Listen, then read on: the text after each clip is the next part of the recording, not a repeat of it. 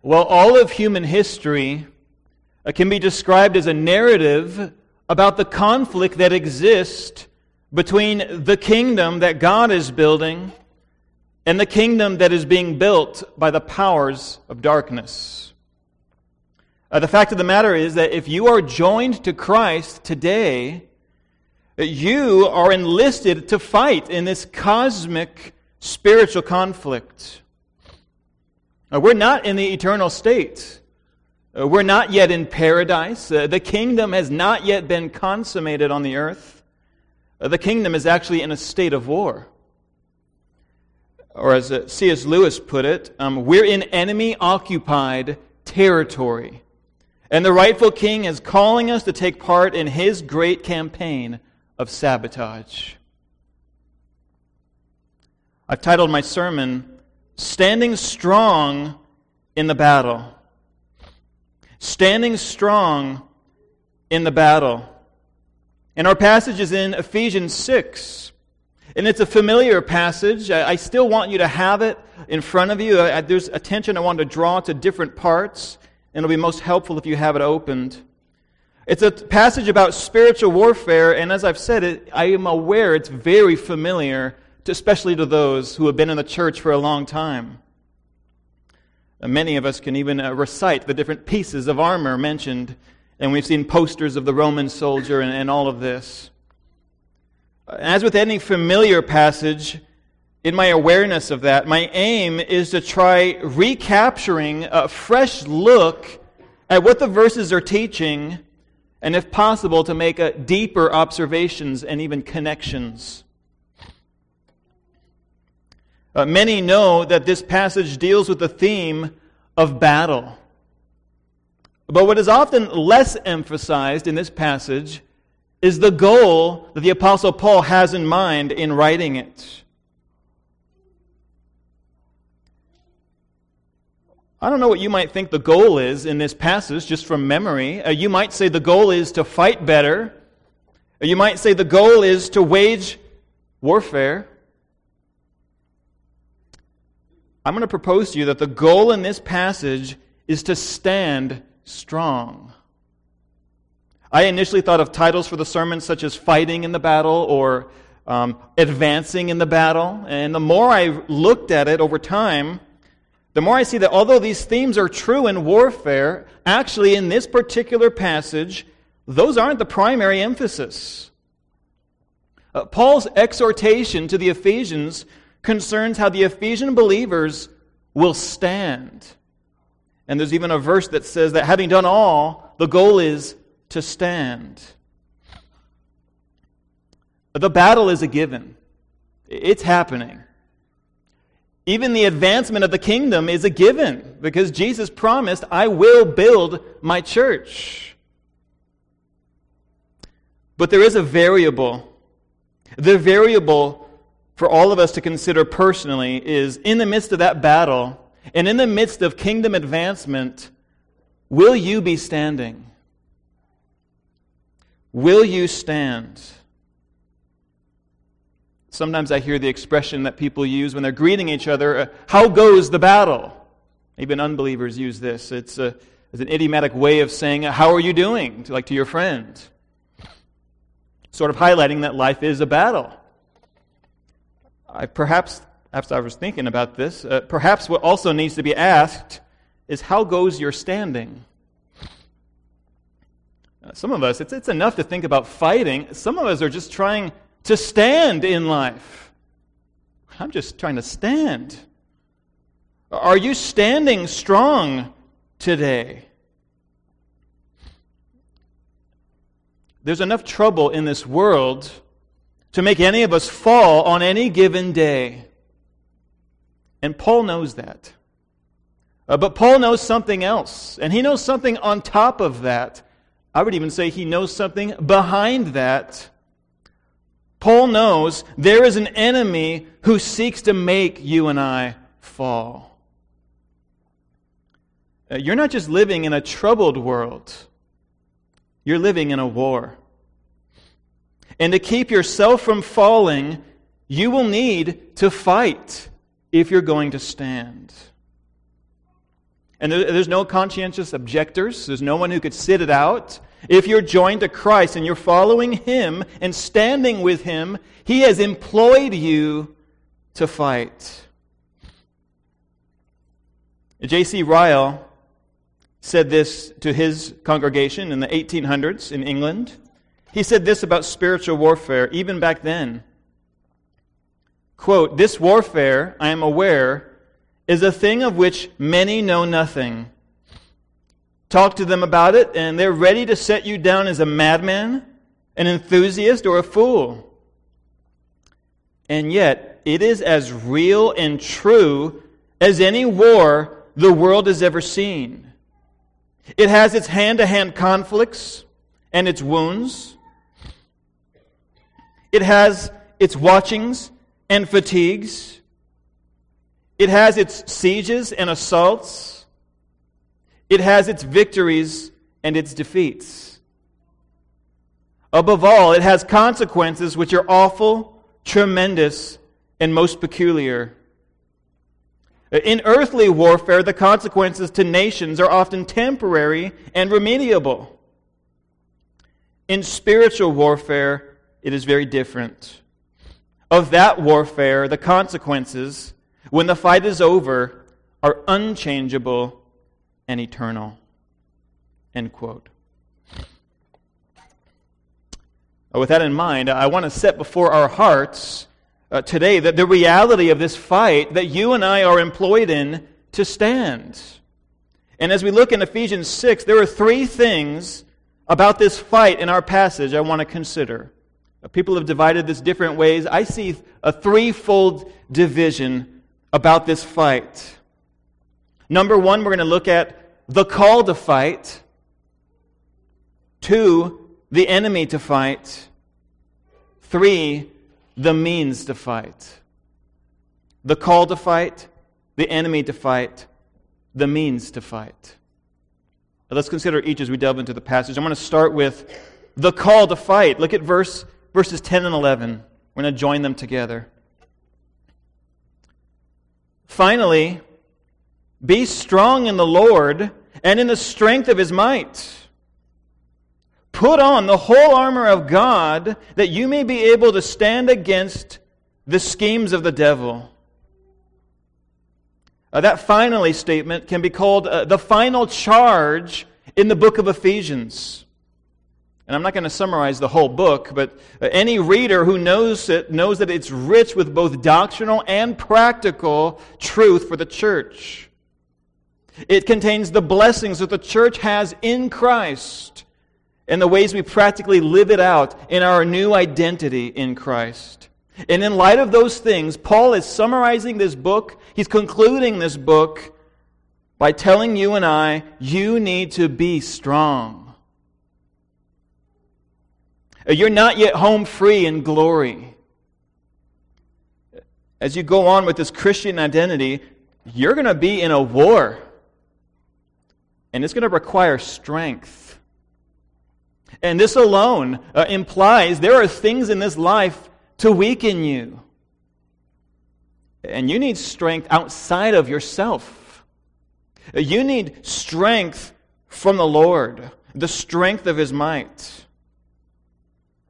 And really, throughout the epistle of Ephesians, this, this theme, if you're looking for it, appears over and over. The great power that is ours in Christ, the power that was in the resurrection, the power that comes through the Holy Spirit. Chapter 3, verse 16, Paul mentions being strengthened by him in the inner man. And so, this is an important way to introduce the call to fight. Because we need to know at the outset and throughout the struggle, we depend entirely upon the Lord.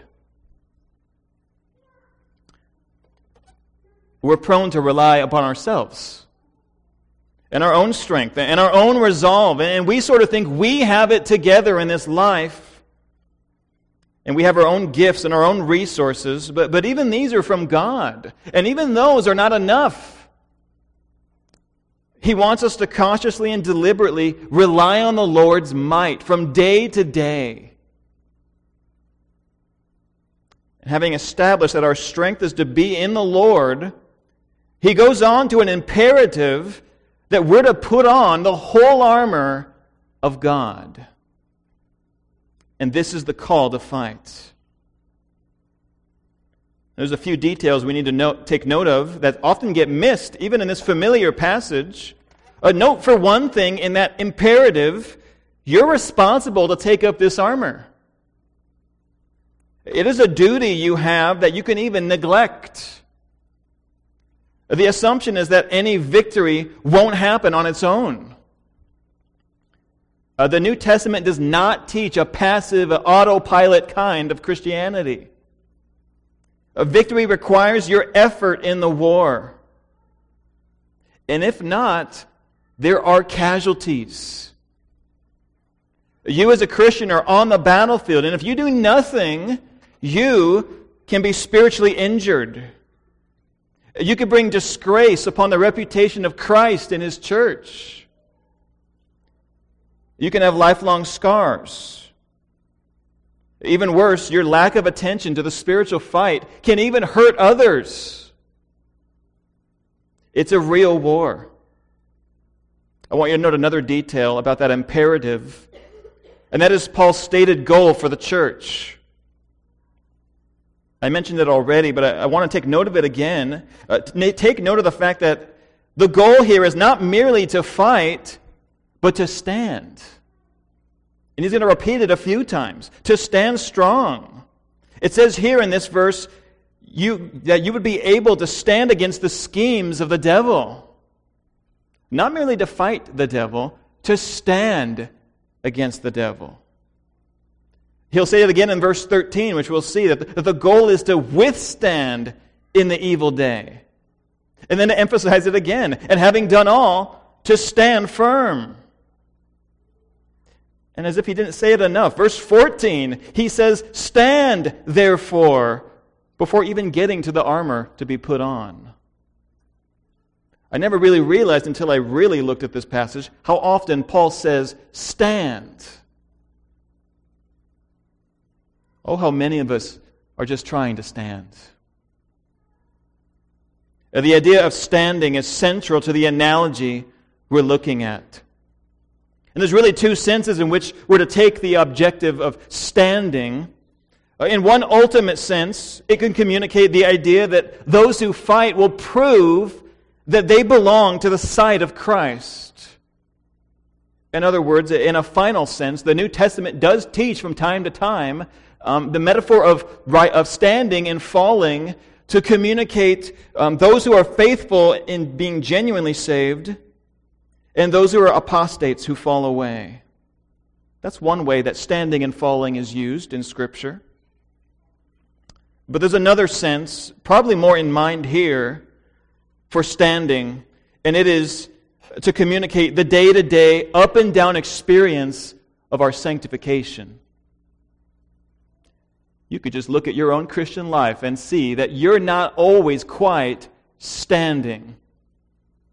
Even the Ephesian church, years later in Revelation, when, when Jesus addresses them, they lose their first love, and he says, Remember where, how you have fallen. Assuming they had taken a fall, even as believers. Believers can backslide.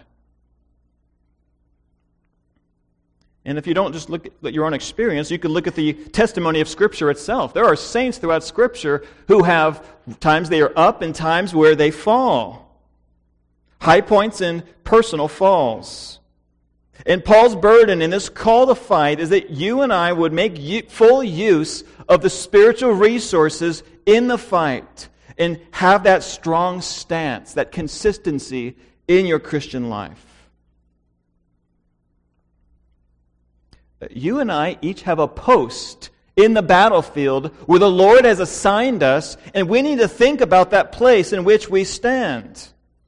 It's by the Lord's providence He has assigned us there with particular ministries and particular assignments that He's given us.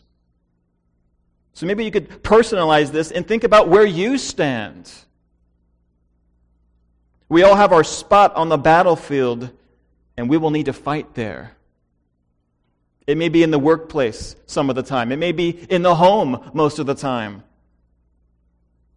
Where do you stand? Question from earlier how goes your standing in the battle?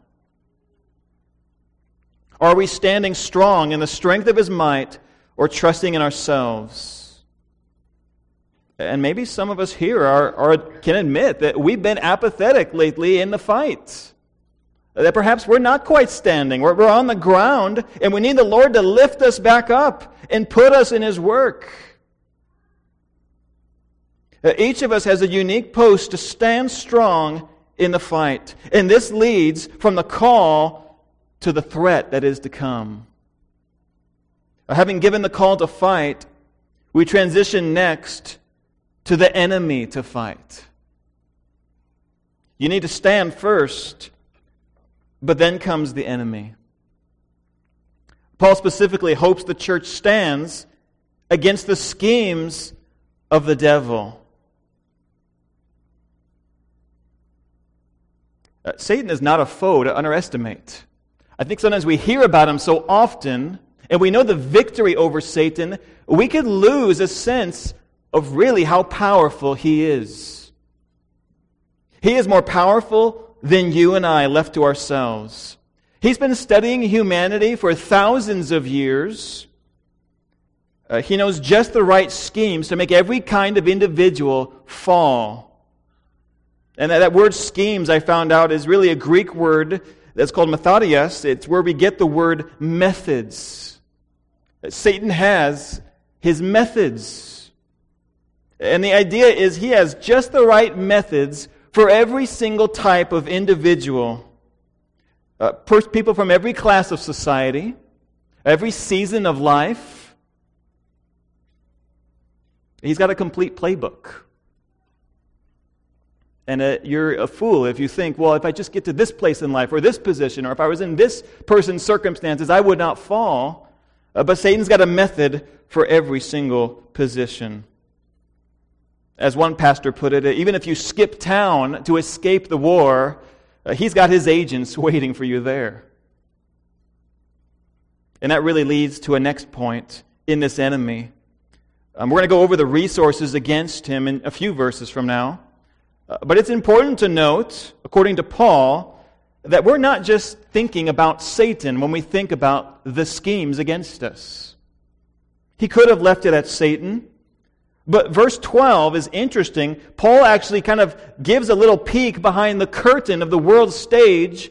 And what he wants you and I to see is that there is another kingdom scheming against us.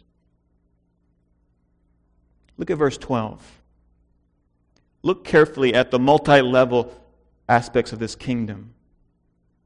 For we do not wrestle against flesh and blood, but against the rulers, against the authorities, against the cosmic powers over this present darkness, against the spiritual forces of evil in the heavenly places. That's one of the most detailed descriptions of the kingdom of Satan. And it's really a fascinating verse. We almost just want to know more. How does that even work? And to be perfectly honest, we're, we're kind of left in the dark a little bit. I don't know exactly how the hierarchy works in the kingdom of Satan, how it works from day to day and hour to hour. But we know that um, Satan is not left to himself. It's important to keep this in mind because if he had only said Satan, we would think, well, he's at only one place in one time. Uh, Satan is not omnipresent. Uh, he's confined to one place as just as Hitler was in World War II. Uh, he can't be scheming against everyone all at once. We need to not give him that much credit. Sometimes Christians will, will casually just say things like, well, Satan was tempting me earlier. It's like, really? Satan? The Satan? Uh, not likely. Uh, Paul reminds readers that this warfare is not just Christ's kingdom against one foe, Satan, but it is a kingdom against Satan's kingdom. Uh, he wants us to know what we're up against. And so he, he sort of lifts the veil ever so slightly, and he reveals that there's this massive demonic superstructure by which Satan operates his scheming agenda. Again, we don't know exactly how it all works, uh, but it's important to understand a few things from this. It's large, it seems to be multi leveled, and it's very organized. I don't know how you think about spiritual warfare. Some tend to think that perhaps demons are just going around the world and it's just sort of just wherever they find a, a place to give chaos, that's what they do, and that there's no organization. They're just kind of running amok and, and just attacking at random. But that's actually not the reality being described in Scripture. Uh, there's complex organization. There's even what seems to be a chain of command. It's a developed kingdom. Satan has thought this through. And Paul starts with what he calls the rulers. Let's just look at a few of these. The rulers. And the idea here is that these are demon rulers over other demons. And they're sort of acting like rulers do. Uh, they, they make decisions. Uh, they mobilize and they commission and they dispatch like generals. It's not just Satan. There's many who are making this world system work the way it does.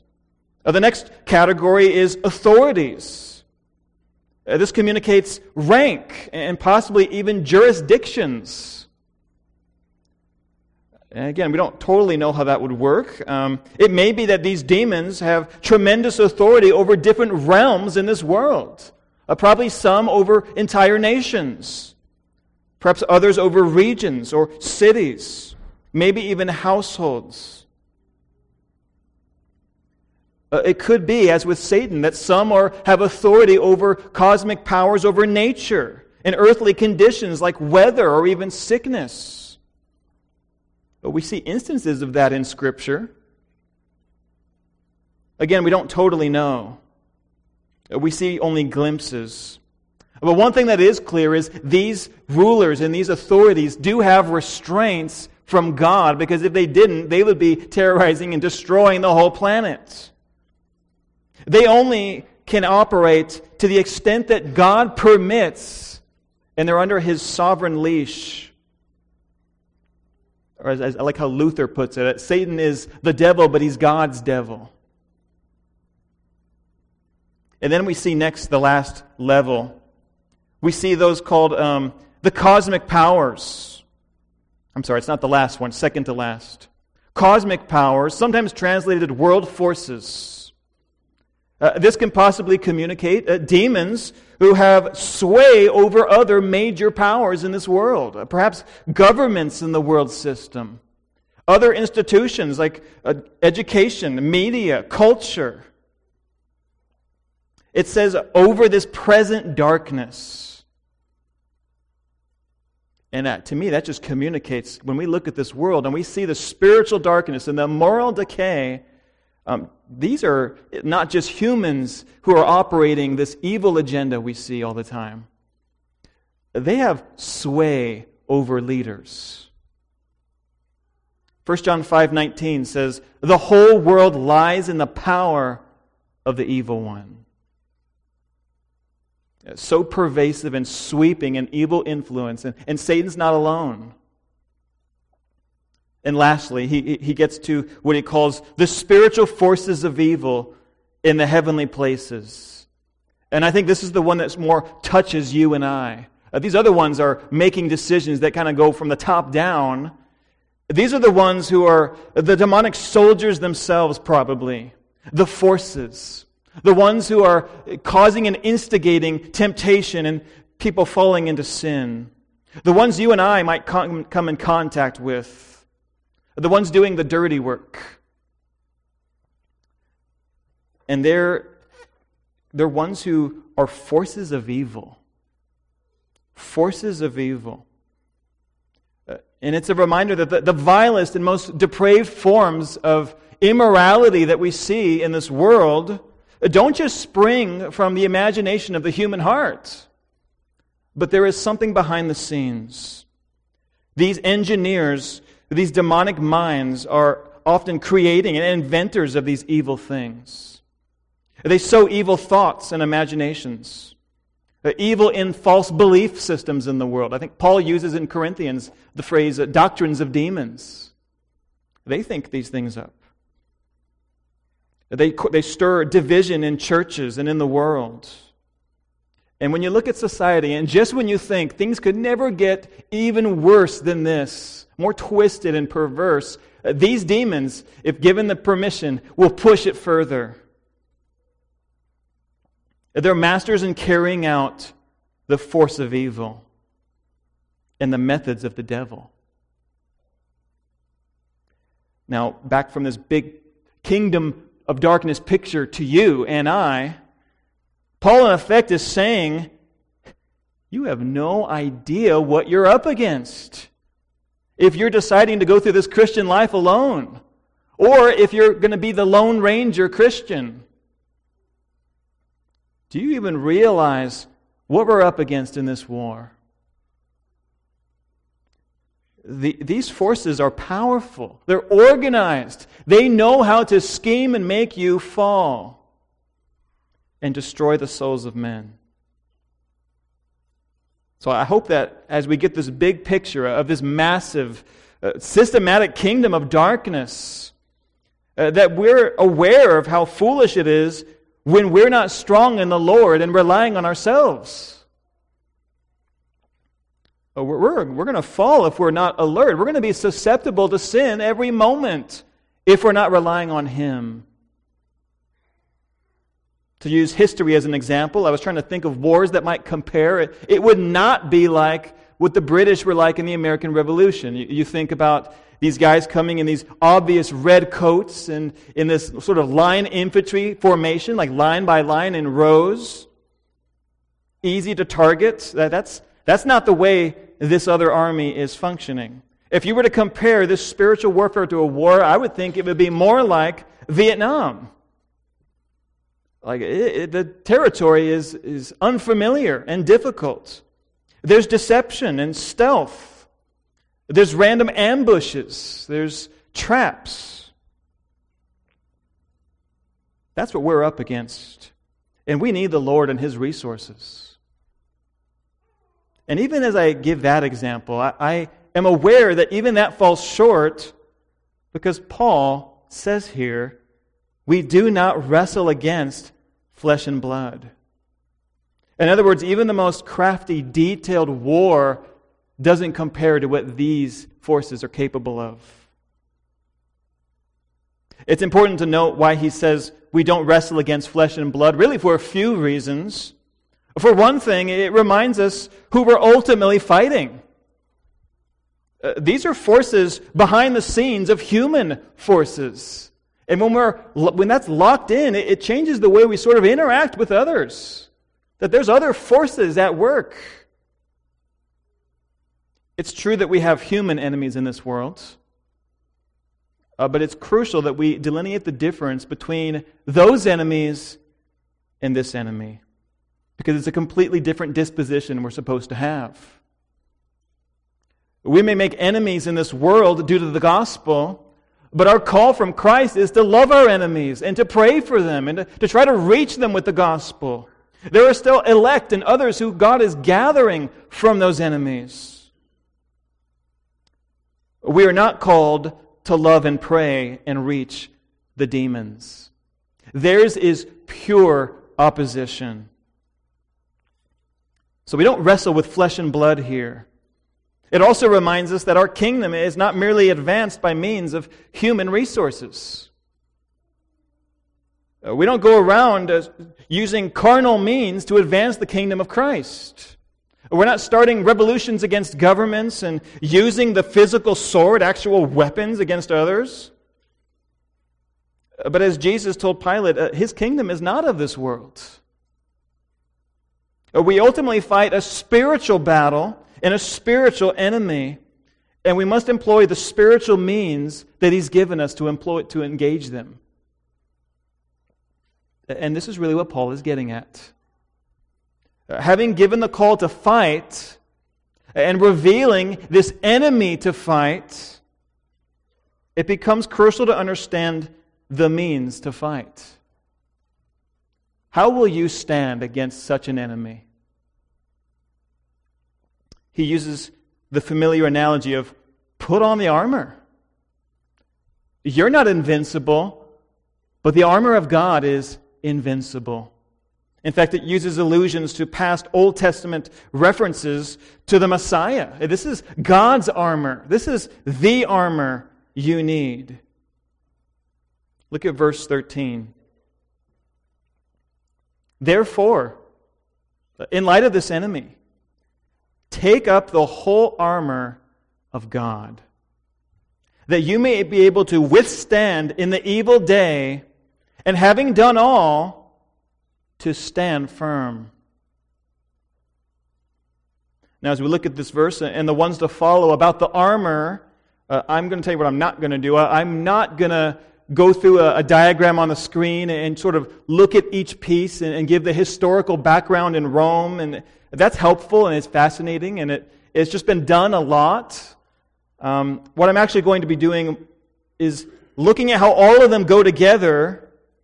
And my objective will be to provide a more practical perspective for how these really relate and work in the Christian life. Like, what is he really getting at in our application. In other words, we need to get to the nitty gritty of what this actually looks like in your life. Because there's a pitfall that comes with analogies and metaphors. They're helpful, but only so much as they point to the reality. Uh, there's a downside to metaphors and analogies, and that's that you get a picture in your head that's abstract, but really, it's not what your life actually looks like. You're not actually putting on armor, not even invisibly. When you think about your warfare as you go from here, don't think of, of swinging a sword and getting a shield. Uh, that's, that's the analogy. what does it actually look like in your life? I would say that it looks like persevering in practicing your beliefs and Christian virtues. That's the fight. And it always doesn't really look like a fight.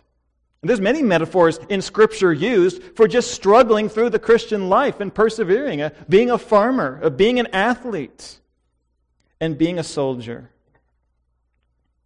Uh, so, note in verse 13 and earlier on, it's mentioned really holistically. This is the whole armor of God. And so we're really not meant to sort of compartmentalize these things like sometimes I'll use the sword and uh, sometimes I need the shield. The idea is you really need the whole armor of God if you're to live a thriving, spirit filled Christian life. You need it all. It's all laid out for you to take up. It says that you may be able to withstand in the evil day, and having done all, note it says all, to stand firm.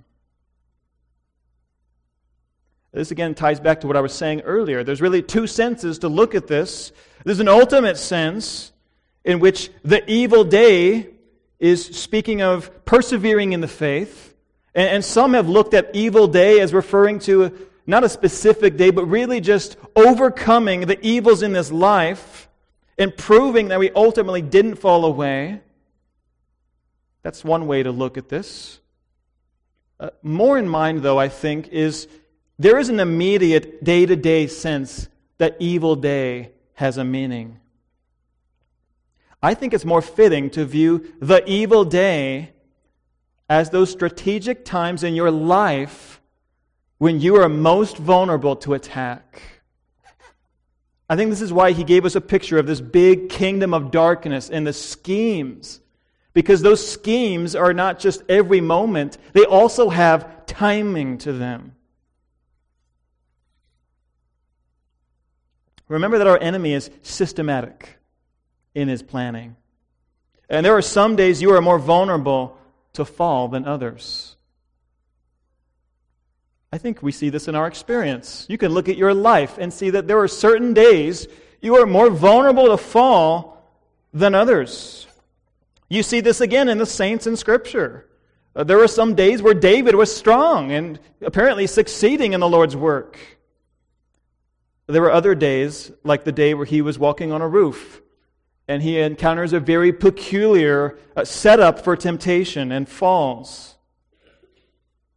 The disciple Peter has, has his strong moments in the ministry of Christ. At other times, it seems like he just got struck and he falls. Even one time, Jesus literally says, Get behind me, Satan. Even Jesus was tempted systematically. At the end of his temptations, you remember in the wilderness, it says the devil left him waiting until an opportune time. An opportune time. Implying our enemy has timing. He'll flee, but he's waiting for that moment to come back. I think we all have these opportune times that the enemy attacks us. These are our evil days. It might be a day we're tired. It might be a day that we haven't been in the Word, or, or maybe we're out of fellowship. It might be a day that we're alone. It might be a day we face a great trial. The days may vary. Sinclair Ferguson, who I've just I've just been eating up his material just lately. He's got so much rich material. If you can stand a, a Scottish accent, a really good material on the Christian life. Sinclair Ferguson made an interesting insight about this particular thing, evil days. And he says there are likely three things to be true about these evil days that the enemy schemes against you. Three things that concur in the evil day. One, a greater desire to sin. Two, greater temptation to sin. Three, greater opportunity to sin. Desire to sin, temptation to sin, opportunity to sin. When those three come together, there's more of a chance for you to fall. There are days you may have temptation to sin and desire to sin, but not really the opportunity to sin. Or there's days there are opportunities to sin, but perhaps you've been abiding in the Lord and you don't have as strong a desire to sin. Have you ever encountered times where you're stronger in your walk with the Lord and you don't really yield to a particular temptation that presents itself?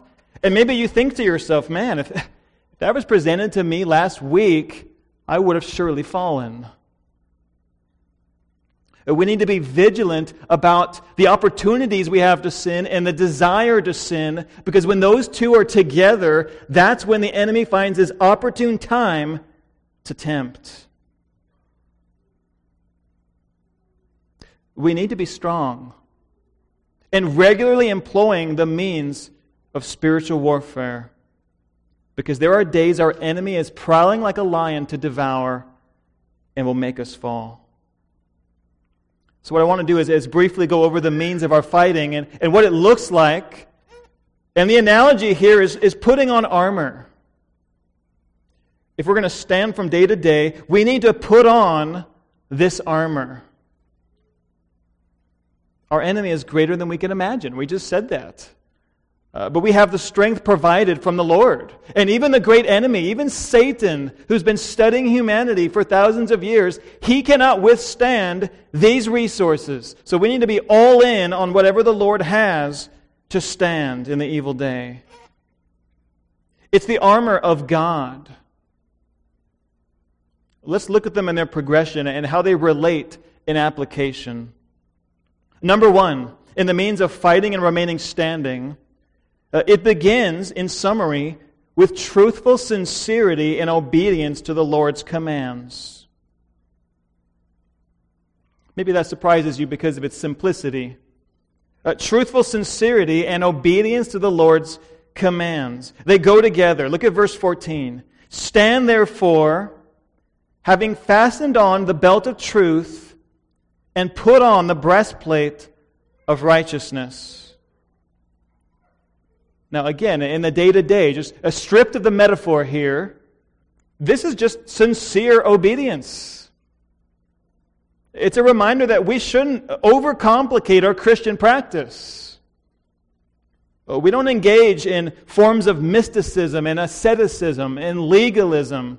And there's been some weird ways that people have proposed um, dealing with spiritual warfare, like uh, binding demons and naming them and claiming territory. And uh, Paul doesn't get into any of that.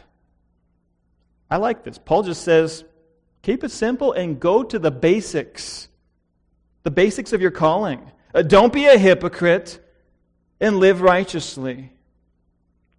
To flesh these out a little bit, the, the belt of truth has been explained a, di- a few different ways.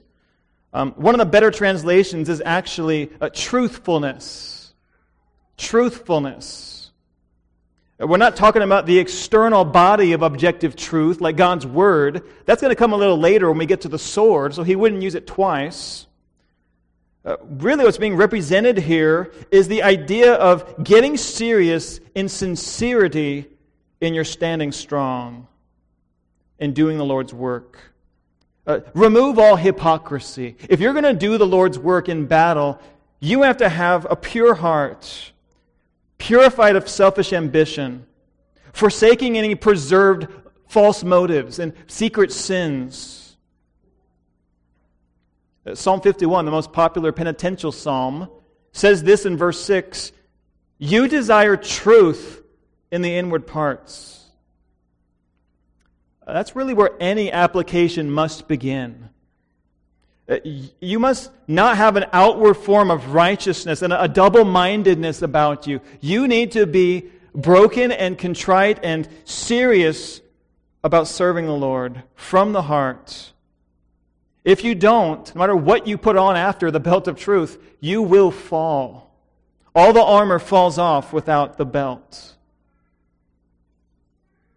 And this sincerity produces heartfelt righteousness, pictured here as a breastplate. Now, this too has been explained a couple different ways. Uh, some have wondered if it's the objective of imputed righteousness that he gives us in uh, justification. There's a righteousness that He declares us with when we put our faith in Christ. Uh, because this is talking about our day to day living experience, most commentators, reliable ones, that seem to think this is actually the righteousness He works in our sanctification. That if you're to engage the devil, engage the enemy in the schemes, you need to be living righteously. It's akin to uh, Romans 6:13, which says, "Present your members, the members of your body, as instruments of righteousness." It's denying the flesh and saying yes to what the Lord requires. And that begins with sincerity and it manifests itself in our actions.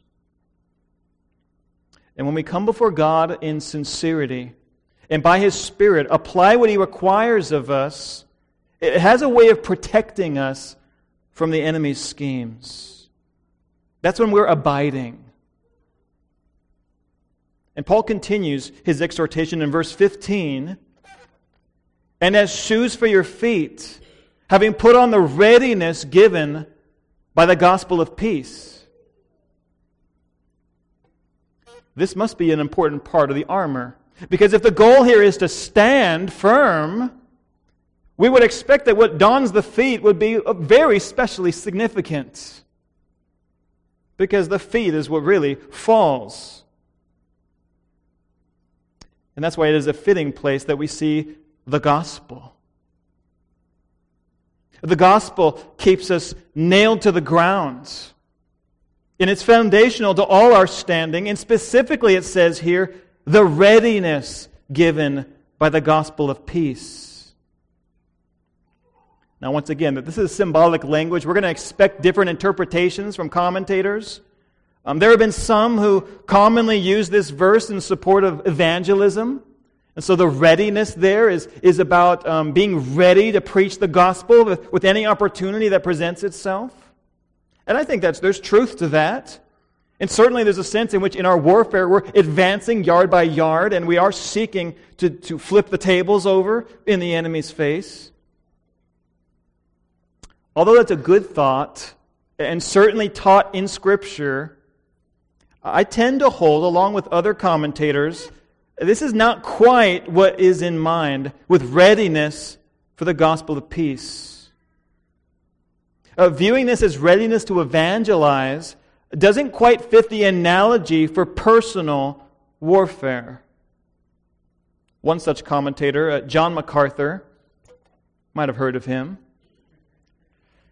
He makes this comment about the verse Paul is not talking about preaching or teaching, but about fighting spiritual battles. He's not talking about traveling with the feet, but standing firm. His subject is not evangelizing the lost, but fighting the devil. I think these are strong points, especially the one about how this is not about traveling and bringing the good news. It, it's about staying in place in a conflict. So, so, what does it mean to stand with the readiness that comes from the gospel of peace? Well, I think the readiness has to do with what he's been saying here ready for battle, ready for the evil day. That's what we're being called to stand for. And what keeps us ready is the gospel of peace. Remember that the, the permeating idea here is that this is about being strengthened to stand and withstand attack. And the idea of withstanding in the evil day, back in thir- verse 13, has the idea of keeping your, your feet firmly placed. You have to resist uh, stepping back or retreating. In that evil day, when the enemy comes in full force against you, it is your feet that need to have the firmest grip on your post. And what is the one thing that can keep you ready to be firm and unshaken in the evil day? It is the gospel of peace. Why the gospel of peace? Why does he even mention of peace? Many have made connections here that because in times of battle and in times of attack, there is no greater morale to the Christian soldier than to remember whose side they are on. Because of the person and work of Christ in the gospel, you have peace with God. Therefore, He is for you. And when you remember that, and your feet are planted on that peace with God, and you have the precious truth of the gospel constantly treasured and rehearsed in your heart, it will keep your soul at peace even in the evil day. It will keep you firm because the gospel doesn't change. In the dark days of England, uh, during the Blitz, uh, when bombs were sort of raining down on buildings, um, people were often filled with discouragement and fear in society. And it was at these times when people felt defeated that Winston Churchill would, would come on the radio in a broadcast speaking to the nation. He would do this off and on. And it's been said that when he would go on one of his broadcasts, uh, the whole nation would be talking about it, and there would be a, a sense of morale again, and people would begin taking heart again. I think that's the picture here. Uh, this is really what the, Lord does for us through the gospel. It, it speaks peace to our hearts. Hebrews 16 19 says, We have this hope as an anchor for the soul, it keeps us in place. Uh, we turn now to the final verses and these final three applications, final three pieces of the armor. And notice these, these ones that we've mentioned are already put on, and they're worn all the time, having put on the breastplate, having put on the shoes. Look at verses 16 and 17. This is what you take next. In all circumstances, take up the shield of faith, with which you can extinguish all the flaming darts of the evil one and take the helmet of salvation and the sword of the Spirit, which is the Word of God. And you have here three more items crucial to victory in spiritual warfare. And remember that all of these go together. They all go together and they're interrelated. And to get beyond the abstract metaphor to actual practice in your life, the bottom line is this these pieces speak to our minds to trust in the Lord uh, based upon what He has said and promised. Uh, trust in the Lord based on what He has said and promised. Notice it always begins in the mind. That, that's where really advancement happens in our Christian life. That's, that's where it all begins. It, it goes from the mind and moves to the affections, and it goes to our actions and our will. It doesn't start with the emotions, it, starts with truth. And that's really what it boils down to. It always begins with a, as a work of the Spirit in the mind, because the mind is the faculty where progress proceeds from. And it makes sense that this is where our enemy wages war. Again, I don't know what it looks like. I imagine demons kind of whispering in our, in our minds. I don't know how they sow these thoughts. But it's the spiritual realm, and we don't understand how our spirit interacts with that. But it does. And it happens in the mind. And the enemy will sow all kinds of evil thoughts into your heart. These are referred to in our passage as the fiery darts of the evil one. And these are like uh, flaming arrows. And what we glean from this is that these are probably evil thoughts and ideas because what protects us from them is faith. Faith. We can make all guesses about what the darts are uh, temptations I think if it's faith protecting us, doubts, fears, anxieties, and all sorts of lies. All sorts of lies and half truths entering our mind. Different perceptions about how we think things are going. Constantly put into us. Flaming darts. And the, very, the enemy is very good about getting in our head and getting us to look away from God and His goodness and His sovereign providence and His wisdom. He's very good at getting us to focus what pertains to us and what's owed to us. Well, wait a minute. Well, what about me? Or what seems pleasing to us? And he, he plants those thoughts on us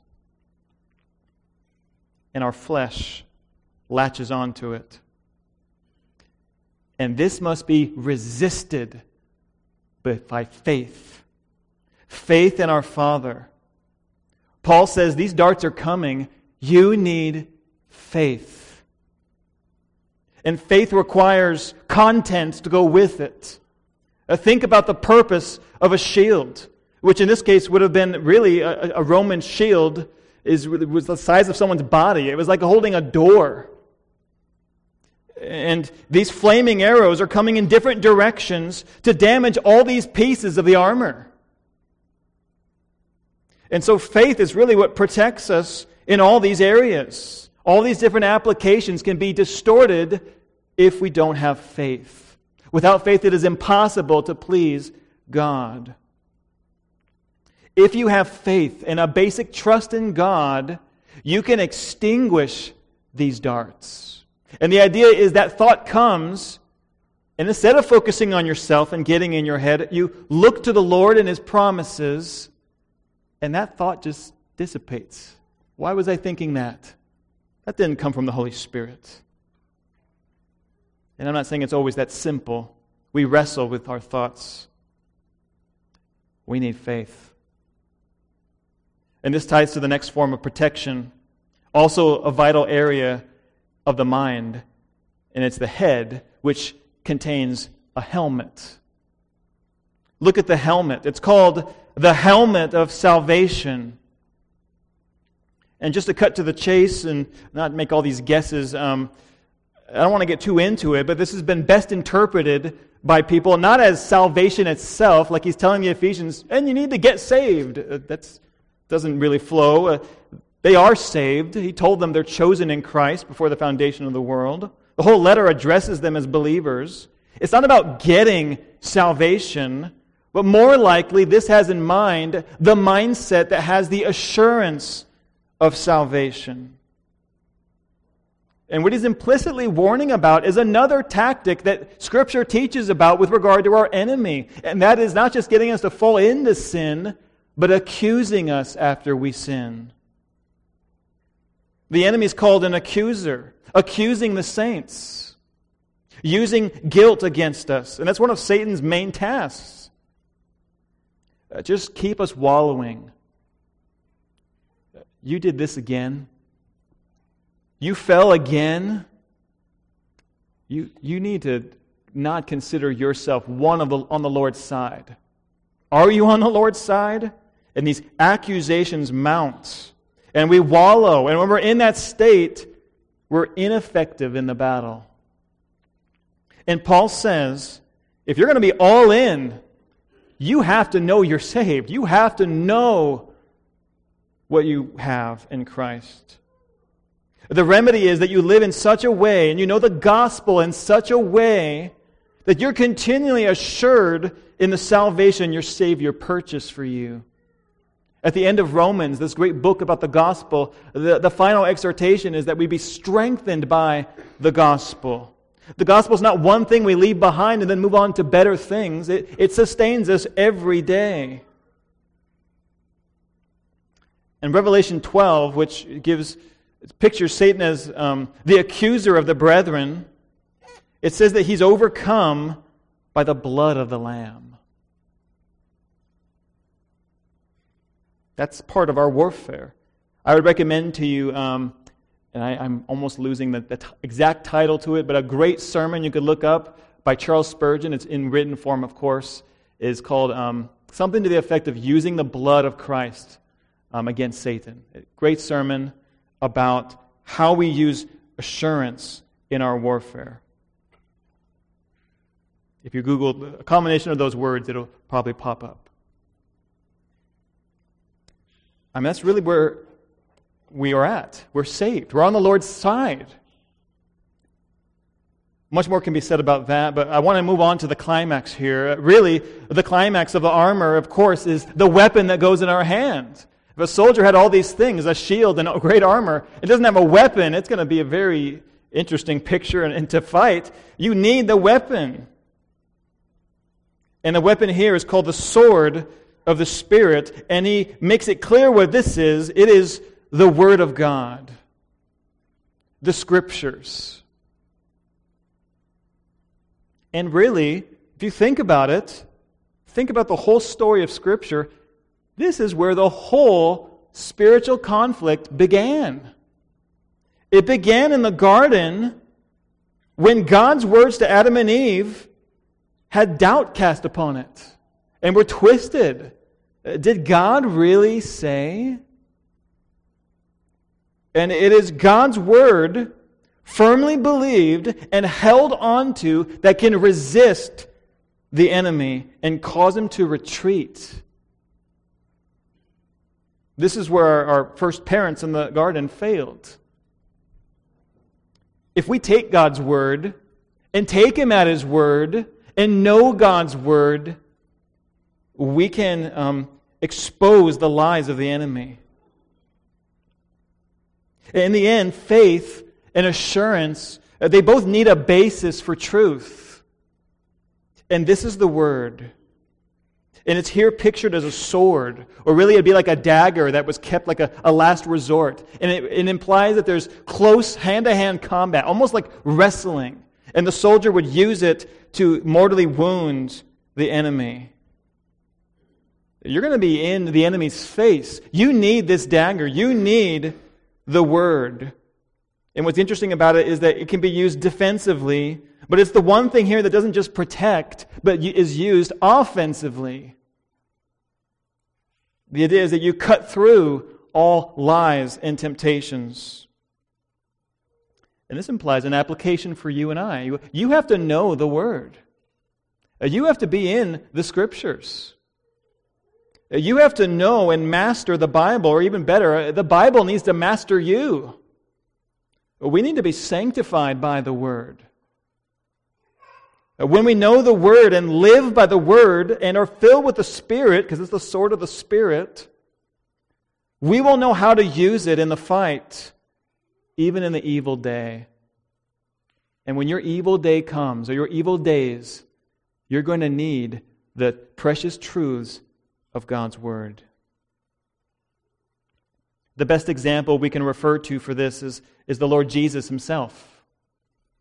Uh, when he was offered all three temptations from the devil, his tactic was always to reply, It is written. It is written. And he quoted scripture and resisted the enemy, and the enemy couldn't go against that. On to the next temptation until he had to flee. Uh, you and I need to be grounded in the scriptures. And we need to refer to it with faith and assurance when we're attacked. Because the deceptions of the enemy are no match for it.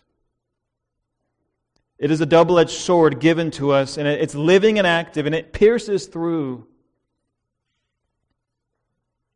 All of these that we've mentioned, these applications that come together, are, are essential to keeping us standing in the good fight. Uh, we've seen that we're called to fight We've seen the enemy to fight, and we've been given the means to fight. And all of this must be sourced once again where we began that we're standing strong in the Lord, because it is His armor, it is the strength of His might. And as I went through all these applications and these virtues and practices, I hope you noticed one critical grace in the Christian life that was missing in this. We had practical obedience and assurance. We had faith. We had the Word. Uh, one critical one that was missing is prayer. Where's prayer in all this? And although we're ending here, Paul does not end here.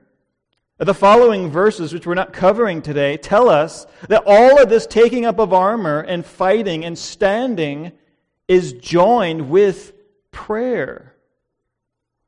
The idea is, is as you have faith, you're praying to the God for faith. As you're needing assurance, you, you rehearse the gospel, but you're praying to the Lord for this.